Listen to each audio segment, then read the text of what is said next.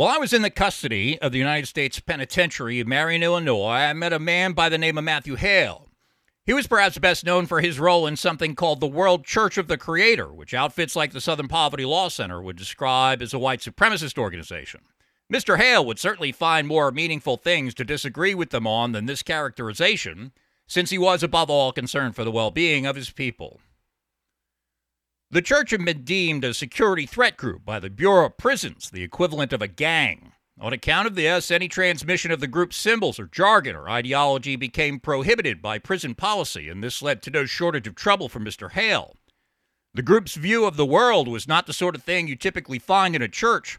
They denied the existence of a supernatural deity and held instead to a very earthly and biological worldview, one which was familiar to anyone who had ever done some research into the subject of National Socialism. For Mr. Hale, this became a subject of constant friction with the Bureau of Prisons because he was essentially prohibited not only from discussing his sincerely held religious views, but really anything that pertained to the news of the day. As our society drifted into chaos and race riots engulfed the country, most notably in, but by no means limited to, the year 2020, any mention of the racial component of these stories was deemed an abuse of the prison's communication systems. Thus, I came to meet Mr. Hale in something called the Communications Management Unit, wherein contact with the outside world is strictly curtailed. At the time I was released from that prison in November of 2022, Mr. Hale had all of his correspondence cut off, save for that with his mother, so it was with no shortage of sadness that I came to discover that she had died in June of 2023. I knew not long after we met that Mr. Hale would someday have to face this hardship prior to his release. He, having been convicted of soliciting the murder of a federal judge, had 40 years to do, nearly a year for every month I did. I was not a young man myself by this time, and Mr. Hale older than I. Like most white people, we had in common that our parents were older than us. I myself had been arrested just weeks before the COVID 19 pandemic had gripped the world. Denied bail and told by my attorneys I faced up to 32 years in prison. I feared with some merit that my own parents might die before I'd have a chance to kiss my mother without a sheet of glass between us. This weighed on me tremendously. When I met Mr. Hale, I knew with certainty that this was his fate, and I knew that he knew it too. The news came as all the more troubling to me because just before I caught news of her death, I had spent all night into the morning writing some contemplations on the subject of beauty. I become completely stunned and to some degree startled by an experience I had recently endured, and as I committed these thoughts to writing, I wrote passionately about what I had been contemplating. It was around 11 a.m. by the time I ran out of steam. I am not complaining to say that doing this can take a lot out of me. I can get into something of an emotional feedback loop when I'm having this intense emotional experience. To translate this into text while it is underway causes me to think about it more deeply.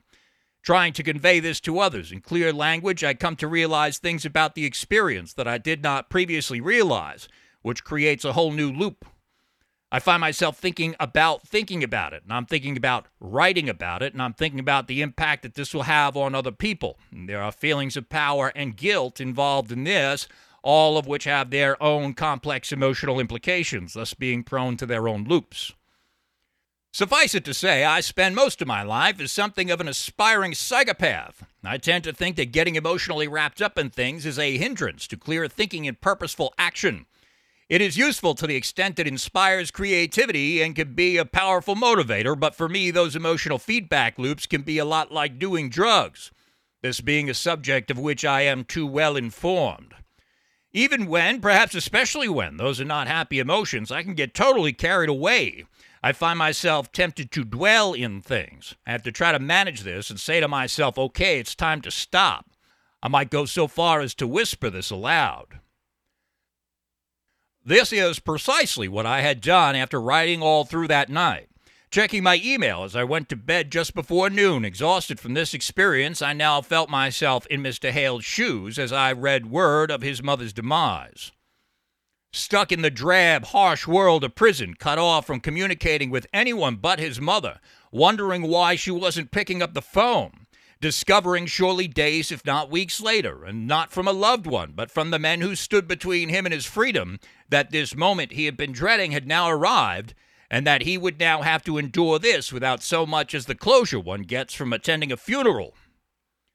I felt this very intensely, not only because I care for Mr. Hale, but because prison had been so central to what I was writing about, and Mr. Hale in particular figured into my thoughts. My contemplations on the subject of beauty had been initially prompted as I needed to find an image for a podcast episode I was producing. I was looking for something that captured the beauty I had come to appreciate about my adopted home of New Hampshire. This is no small task, as you know if you've ever been here, especially in the fall. I grew up in New York, and there are lots of beautiful things in New York. If you can stop two seconds to look at them, they can be very impressive. But in New York, it is not the custom to stop for two seconds, so they often go unseen. Or even having seen them, they might stink of urine or have been turned into a homeless encampment, so you end up missing a great deal of this. When I came to New Hampshire for the first time, I drove here with a friend to come to the Porcupine Freedom Festival with something called the Free State Project. This being a libertarian outfit I was once very sympathetic to. We drove nonstop clear from Long Island to Lancaster. It was the longest car trip I had taken in my adult life at that time, and I was just stunned by what I saw. You do not have the choice of missing the beauty on a long enough car ride. Mountains and lakes and animals and fields. You see some of these things in New York, especially in the northern portions, but these vast expanses were really stunning to me. There are entire lengths of the interstate highway system up here that are just carved through mountains. At the time, I thought this was very impressive because I did not recall seeing anything like that before, not on such a scale anyway. The function of it I thought was a symbol of power. Human beings came here and said, This mountain is in my way, I will destroy it. And they destroyed it, and then I got to drive a car through it. I thought that was pretty cool. Destroy is probably the wrong word. The stone walls around us had these grooves in them that indicated that this had not been simply blown up, this was a precision work. And precision is very impressive when you're talking about forces this powerful. Any idiot can light a fuse or swing a hammer, but some better than others, and it is one sort of power to destroy a thing and quite another to make of it what one will. When we got to the campground, there were some very nice views, but the campground itself was unimpressive. So were many of the people, especially in subsequent years. There was quite a bit of high pitched whining, I came to recall. I was drunk most of the time the first time I went, so I did not then mind that so few were sober. But in hindsight, having gone there another year while sober myself, that was definitely part of the problem. When I got out of prison and retrieved all that remained of my computer equipment, I came to realize that I had done a very poor job of keeping my data organized in the years prior to my arrest. Things were scattered about from one drive to another over several different computers. Trying to find the things I needed as I was getting my studio back in order proved chaotic and challenging, so I set myself to the tremendous task of sorting and consolidating all of this, including photos and videos. This, too, played into my contemplation of beauty. Going through all those files becomes a trip down memory lane, and having been a drunk during many of those years, these files constitute the only memories I have of much. I don't like to call too much attention to it these days, but my drinking was pretty ugly back then, and it made me ugly. Visibly, not just that my attitude was poor, that I made mistakes, but I was fat. My face, specifically, was fat, not just a protruding belly or a loosening of the belt. I looked like a totally different person than I am today. And when I see photos of that face, I want to punch it.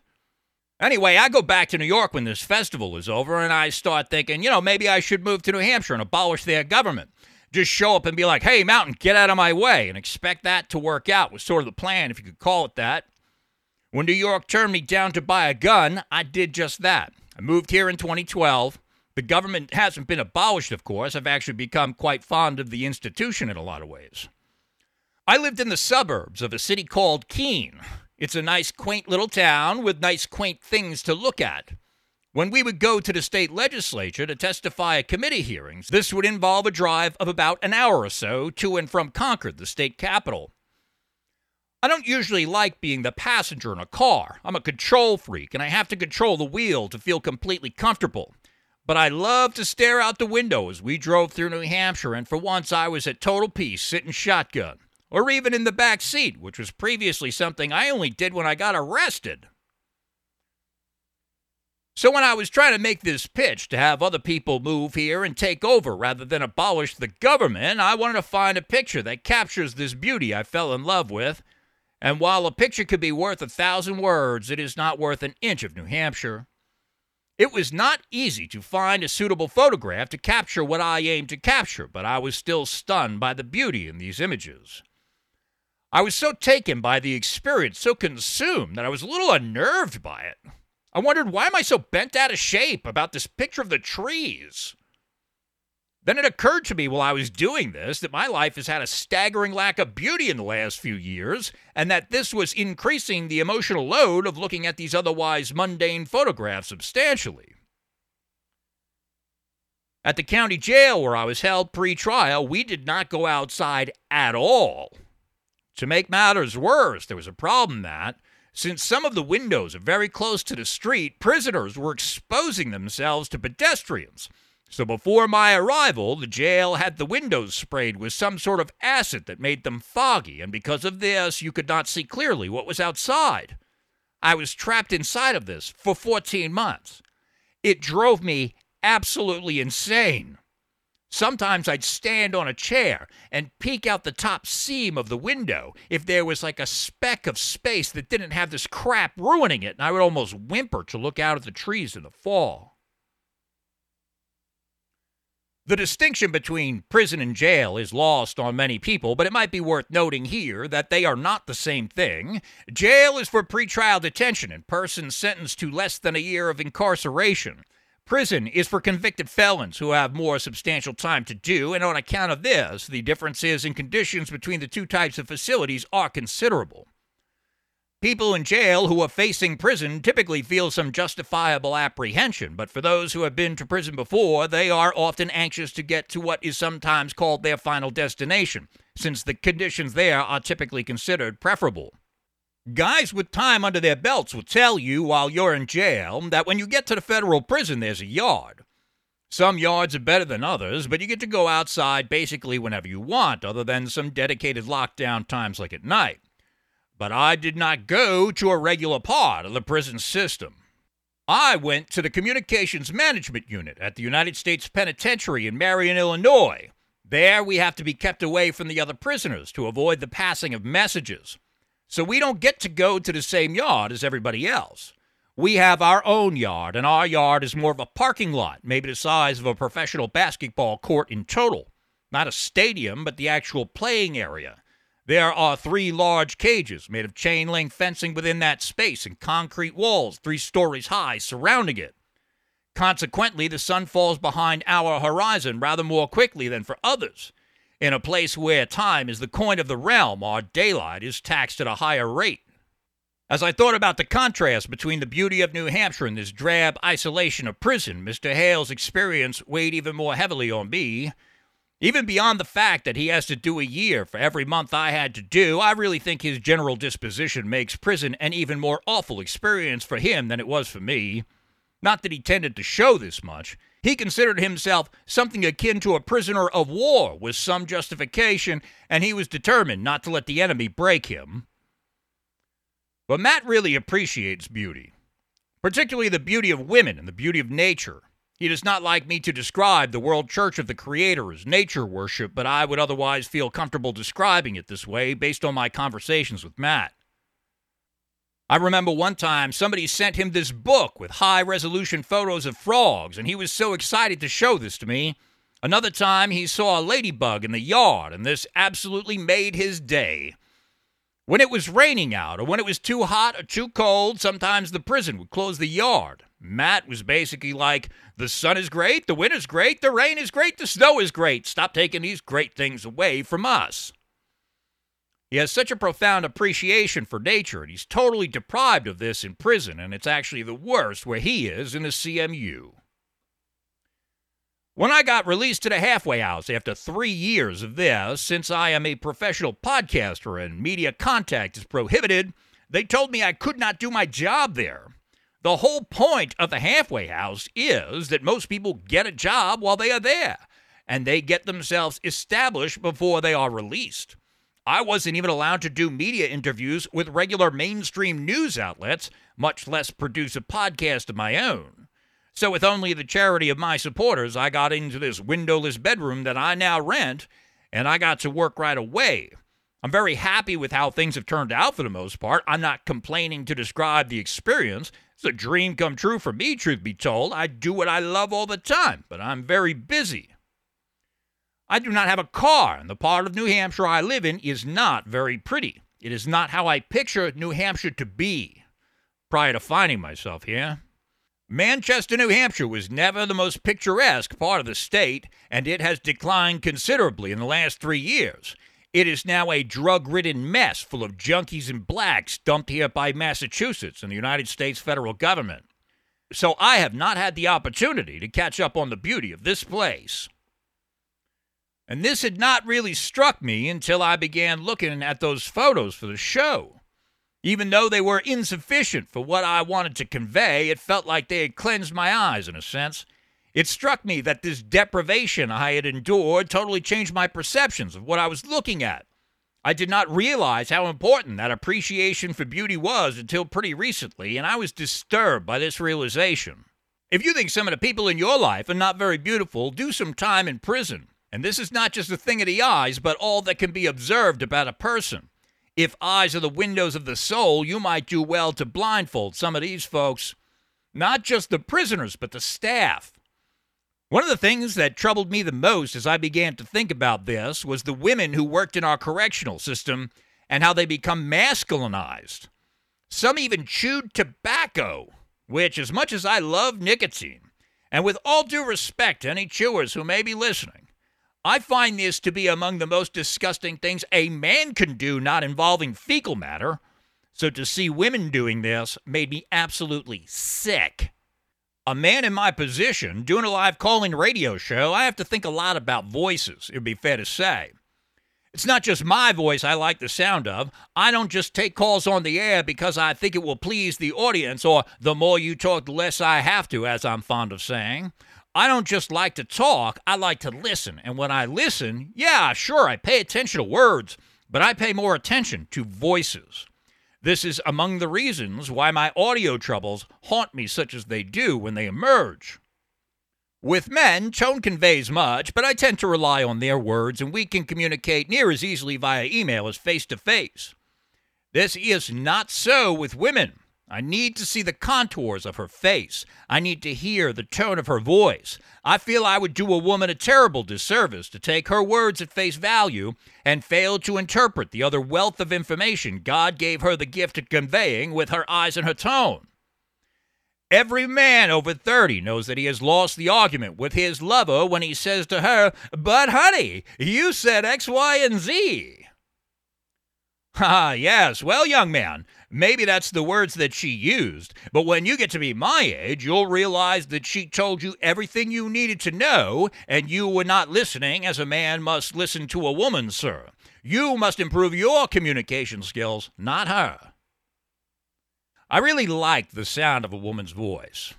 It has this amazing duality to it, in which it is both mysterious and packed full of information. It's like a puzzle, kind of. I only had two phone calls a week, though, when I was in the CMU, and my love life had endured a series of tragedies prior to my arrest, so I did not get nearly enough of this for some time, and what there was of it did not give me the things that I love about a woman's voice. But I did listen to the radio for more than news sometimes. And while we could not stream music like you can out here, I did acquire an MP3 player and purchase a number of songs by very talented female vocalists like Adele and Ellie Goulding and Kiara Camila Cabello, Olivia O'Brien, and Julia Michaels, and Evanescence, and others. I would not listen to these artists while I did other things. Music consumes me. I cannot concentrate on a task with music on in the background, save for perhaps driving. I would listen alone in my cell, concentrating entirely on their voices, and this was the closest I came to lovemaking for a number of years. I'm not complaining, though I know it sounds like it. Firstly, I'm describing some very intensely enjoyable experiences here that I could have had in no other way. If I was asked, Would you like to go to prison and appreciate women's voices very intensely? I'd have said, No, I can appreciate women's voices just fine without prison, thanks. But while there, I was totally rocked by this experience and I learned a great deal from it.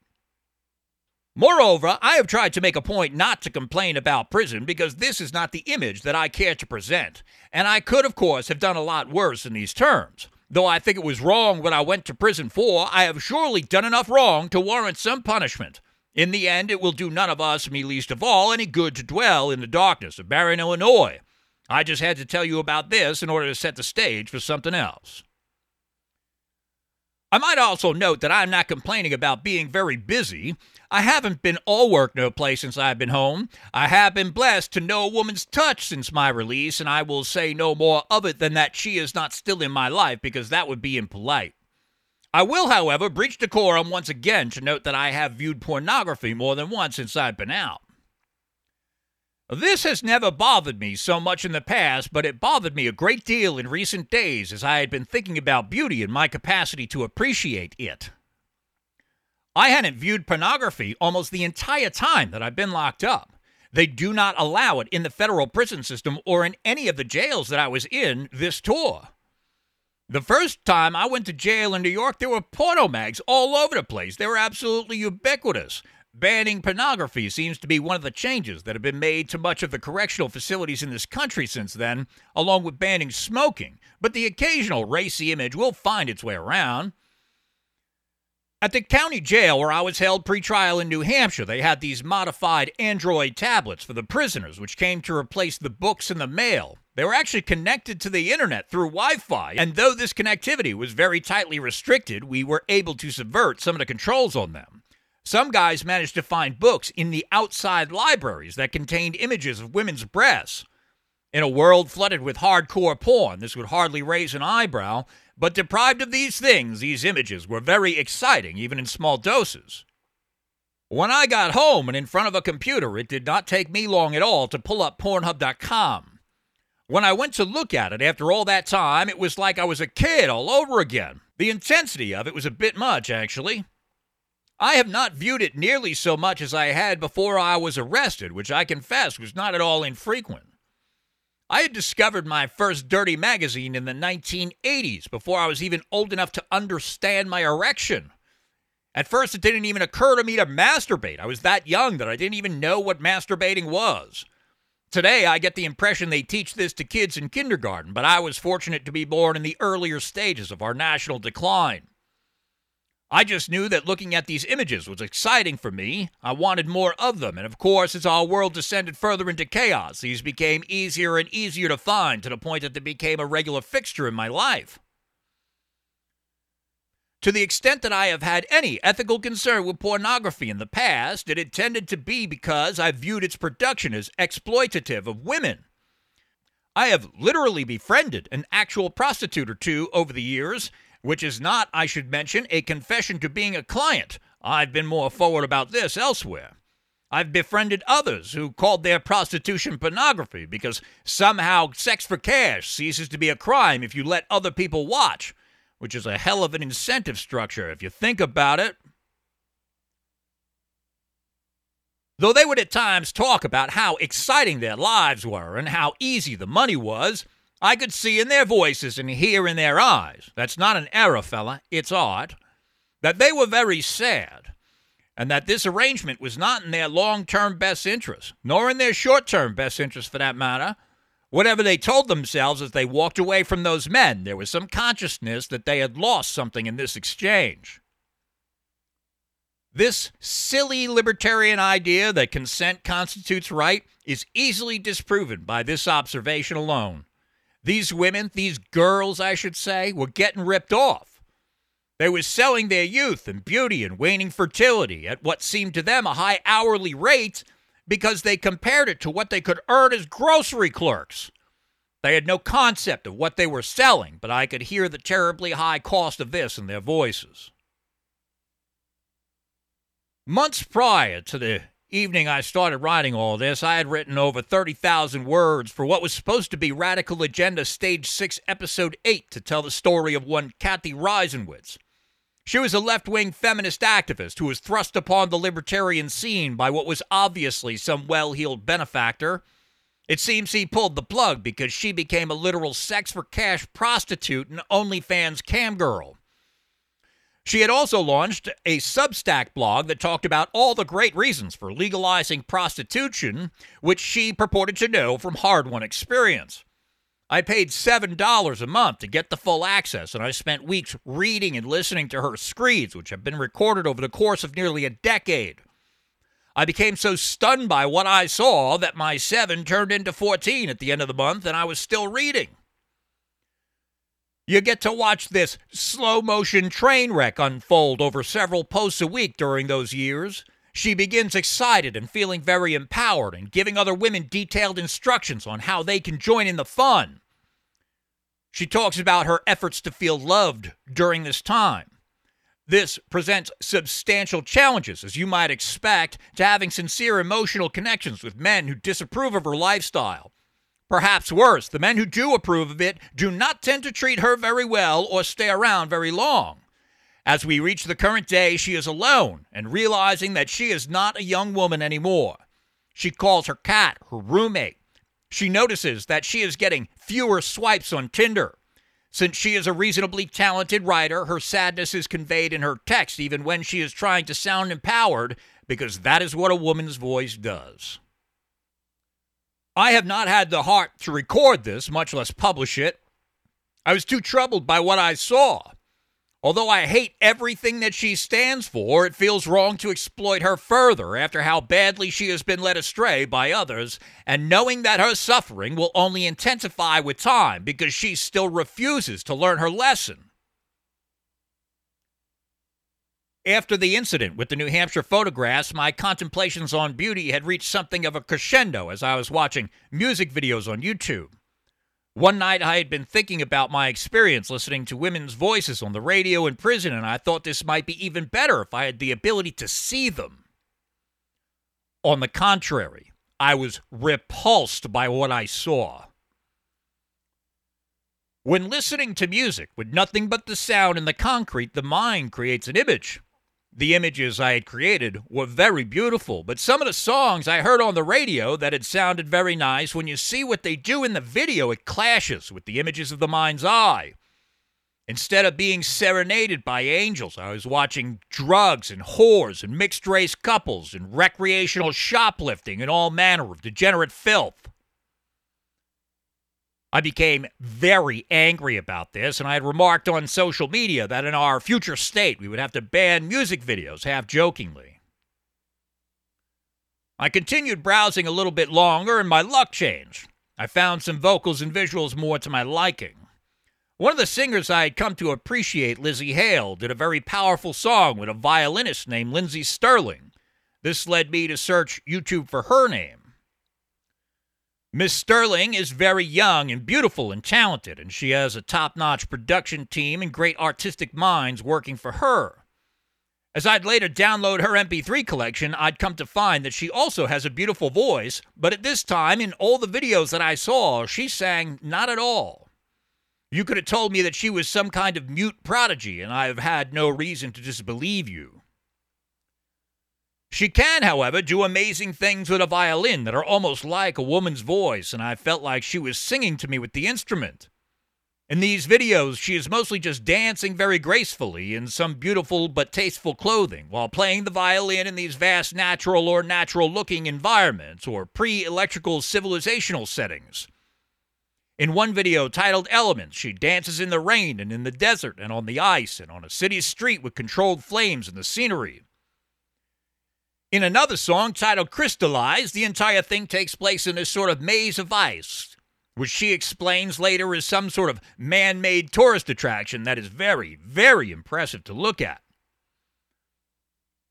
She is very limber, and her movements demonstrate an athletic talent, but they never appear forced. She is always very graceful and never lewd, and her violin conveys the joy and intensity of youth. She appears at one with the instrument, and her facial expressions are very communicative. They convey the same emotional content as the sound of her violin, I was just so totally immersed in this experience. I spent hours watching this. At times I fought back tears, and at others I made no such effort.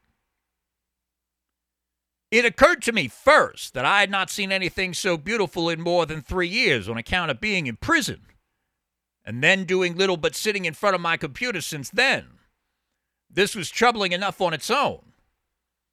Then it occurred to me that for a far longer time than that, this might have been background noise to me, such that I might not have noticed it or even found it annoying. What do I care about your dumb violin whore? I go download 2,000 songs in an hour for free while I watch a girl twice as hot as you eat another girl out while a guy I can pretend is me smashes away on her like she is mere exercise equipment. When I'm done, and I'll say it just like that too, done, I'll just turn it off and get back to cursing out ethnic groups on the internet because that's my idea of pursuing righteousness. Let's hurry up and get this damn war started. I'm bored with laughing at suffering. I want blood and fire and the stench of decaying humanity such as what I required to feel any intensity, having been desensitized as I had. When I saw the leaves in the pictures, it occurred to me that I had been deprived of beauty for three years, but as I watched this woman dance on the ice with a violin, and I was baffled by the swelling of tears in my eyes that this inspired, I realized that I had been deprived of it for much longer than that. I'm bothered by this in the extreme, Miss Stirling has been on YouTube for 16 years. My current favorite video of hers was published 11 years ago. I said before that I was not complaining and I meant it. If anything, I'm given new eyes for this precisely thanks to being locked away for this time. And had I not been so deprived, I might not even yet know what it was. I'm not stunned by grace because I haven't seen it in three years. I'm stunned by grace because I've been distracted by filth at least since I discovered my first dirty magazine when I was too young to understand my erection. Now that I'm able to see this beauty and appreciate it the way that I am, I'm given pause about many things. We have a tendency to look around us and see all this chaos and ugliness, and we want to destroy it. I would say that it is with all propriety that we have this impulse to reckon with. But reckon with it we must, gentlemen, lest we too become the destroyers of beauty. We should not forget that it exists because we are bombarded with all of this ugliness. In recent months, part of my caution is that I am perhaps more averse to participating in destruction as a general matter. I want to create. I want to build. I want to make and improve upon beautiful things, whether this be to cut with precision through a mountain or to arrange the words ever so thusly. These are what make men great, not destruction. Any asshole can break things and hate people. Any criminal can end a life, and far too many do. If this be necessary for us, so be it, but it ought not be aspirational. I could have jumped across the courtroom during my trial in New Hampshire when I was being questioned by one of the prosecutors. She asked me something about my fondness for language, and I told her language is a useful tool and a beautiful art form. I was very satisfied with myself as I said this because I had never articulated it this way before, but it was in my mind very true. And having come up with something so well put in the pressure of that moment seemed to me a tremendous accomplishment. She shrieked at me as only a woman can and said, And you used that useful tool and beautiful art form to say this? And my words were on a screen. If you don't want me to F your wife in front of your kids, you better get scarce. Her accusation made me very angry. It was as if she had insulted my art for her to put it this way. But I could only answer yes because that was, however manipulatively framed, the truth. I do not know if I am right or wrong to say that we should try to prevent the destruction of what is present on account of my not wanting to lose what beauty and worth remain in this world. I have come to realize, however, that there is more beauty and worth around than I had once appreciated. I suspect that I am not the only one who has failed to appreciate many of these things, and I do not wish for anyone to go through what I went through to be able to see them. But we ought to be very cautious with our capacity and our temptation for destruction. That beauty that remains is very valuable, and this increases with its scarcity. it would be a very terrible sin if we were to wreck it because we had become incapable of seeing it. It is by no means lost on me, of course, the argument that this will all be gone and very soon if men do not do very ugly things to stop the threats to those things we value. I take very seriously my obligations as a man to partake in that ugliness, and I accept, though with no small degree of reluctance, that part of me will enjoy it should it come. I know something about my own capacity for destruction, my capacity to enjoy it. Given license to destroy, sanctioning those basest of impulses, I understand why some people wish for it. I struggle with this. I've long considered some of my youthful improprieties as a sort of unintentional training for this obligation that was to fall upon me. As I started to notice the world spiraling out of control, I came to believe that perhaps I'd come to my position for a time such as this. And yes, that's an intentional, if incomplete, Bible quote. Thinking that has helped me to trust my intuitions. If I'm here for a purpose, creative or destructive, then I will be done after all. No sense resisting it. I'm not making a literal claim here, but I recall a quote I once heard on, I guess it was American Family Radio I used to listen to. I heard somebody say, when God calls on you, you can either say, Thy will be done, or God can say, All right, have it your way. And the implications of this are obvious. God or no God, if you refuse to do what you are here to do, then you are going to get exactly what you asked for, and you are going to regret it. I hate the word atheist since it has come to convey so much more than a lack of faith. Most people who call themselves atheists these days do not appear to disbelieve in God at all, but rather that they are certain of God's existence and that they hate Him and mean to make war against Him. The professed disbelief is only a sort of economic sanction, a tactic, a munition. Beneath this, their fanaticism, their absolute opposition to every commandment betrays their deceit. They don't just lie, they invert the truth, and with remarkable reliability. It defies all earthly conceptions. The energy that they devote to this, going so far as to mutilate their own sex organs and risk prison and death in service to what they would have us believe, is a sort of nihilistic Darwinism? No. This is obviously not what they are pursuing. That is just one more of their deceptions. But for me, I don't believe in God for simple lack of proof. And so, what am I to say of my religious views if not this?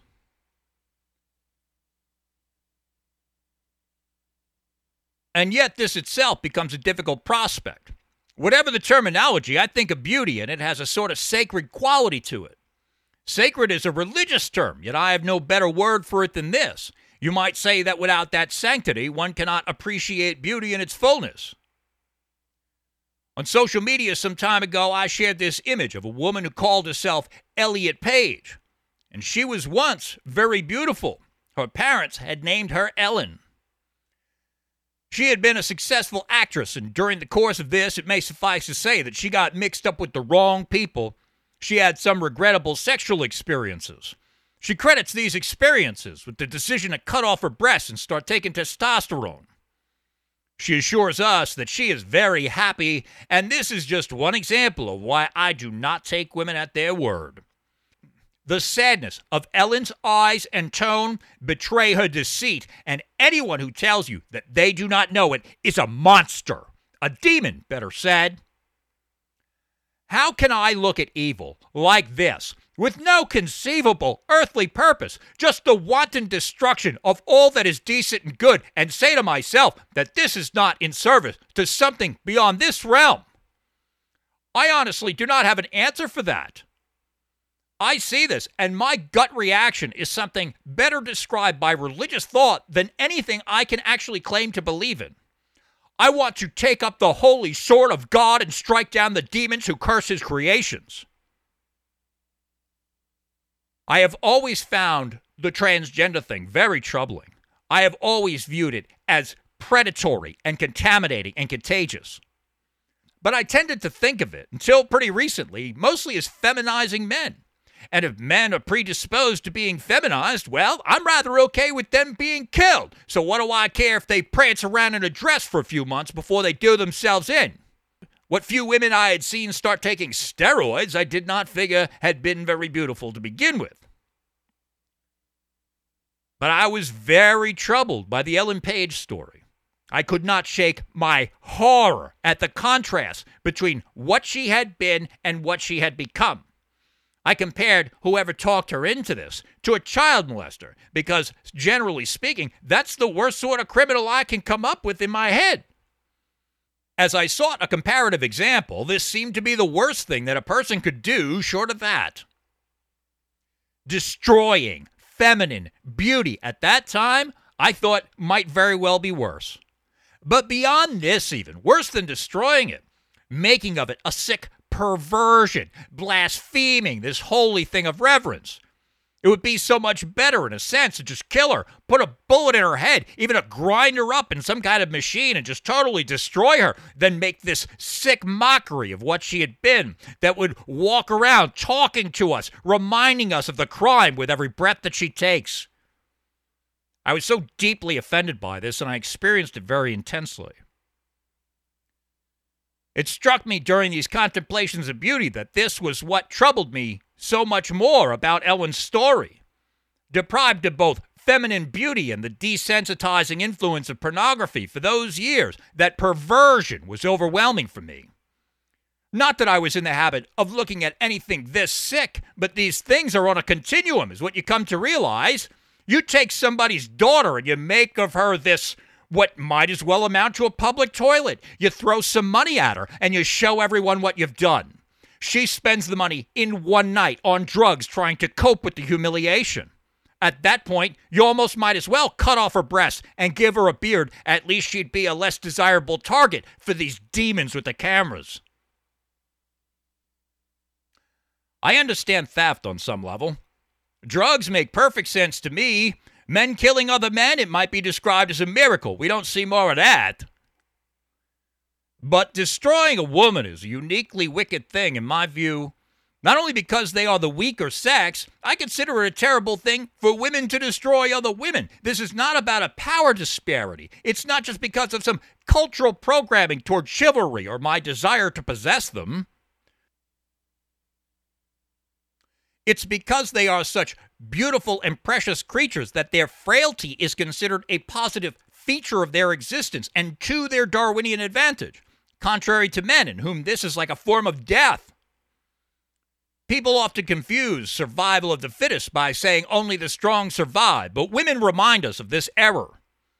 That the strength and capacity for destruction that stains the soul of every man would deprive a woman of this pleasantness that makes him such a joy to be around that gentleness that makes him so ideal for the nurturing of children, this disarming, for want of a better term, aura, this force field of sorts that hangs around them. The power she wields is truly awe inspiring. She can walk up to the most dangerous of men. Her voice alone can take him from a murderous rage to a whimpering puppy. If this fails, it might be considered extreme for her to do so little as brush a fingernail across his forearm, seemingly on accident, and this seemingly insignificant contact with him would render him hypnotized. She might ask him to lower his voice or to kill the king, and in either case, it is no longer for him to decide. I don't know if this is beauty so much as it is magic, but I have only my eyes and ears to behold it, and I am at the mercy of what remain of my senses in her presence. Whatever it is, God or no God, is a terrible sin to wreck that thing. Whether you wreck it for everyone by smashing it with a hammer, or whether you wreck it for yourself by destroying your own mind with filth, if you are unable to appreciate beauty, then you are not simply deprived of its enjoyment for yourself. It is not only you who suffers in this deprivation. You become a threat to everyone and everything around you. In your blindness, you are no less dangerous than a drunk driver, and surely you are far more dangerous than this if you take an interest in politics while so impaired. A healthy society cannot tolerate such threats, for they are, in the truest sense, existential. the vibration of strings agitated by rosin, ink or paint that, for all intents and purposes, is a beautiful woman or a smiling child. Pre brutalist architecture that makes it obvious that a God we can neither see nor hear resides in this building. Letters on a page that bring a man to his knees. The kinds of things that convey such powerful messages that they overwhelm the very will to live that a man dies for, sans regret, save for the fact that he has but one life to give. I do not know if we could live at all without these things. But even if our hearts do keep pumping blood without these things, I am certain that such loss would be the end of us.